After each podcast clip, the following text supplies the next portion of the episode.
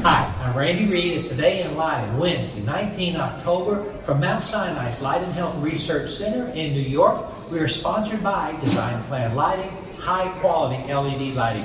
Here are the stories making news. This was an excellent event with several thought leaders from around the country discussing light and health. It really is amazing how many studies the LHRC is involved in. They're able to broaden their scope since they are part of Mount Sinai.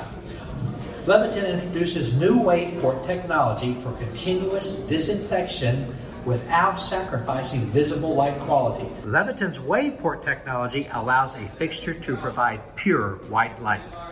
The International Dark Sky Association announced the 2022 IDA Award recipients. Dr. Kellie Pendoley from Australia received the Lifetime Achievement Award. MIT has launched the Morningside Academy for Design, which provides an interface of design and sustainability.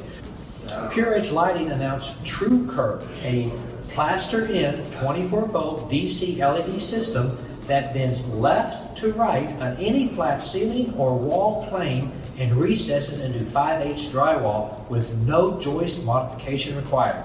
And the market was up for a second day in a row yesterday. That never happens. Signify was up 66 cents and Acuity had a nice day as well. That's it. Go light up the world. Have a great day. Pray for peace.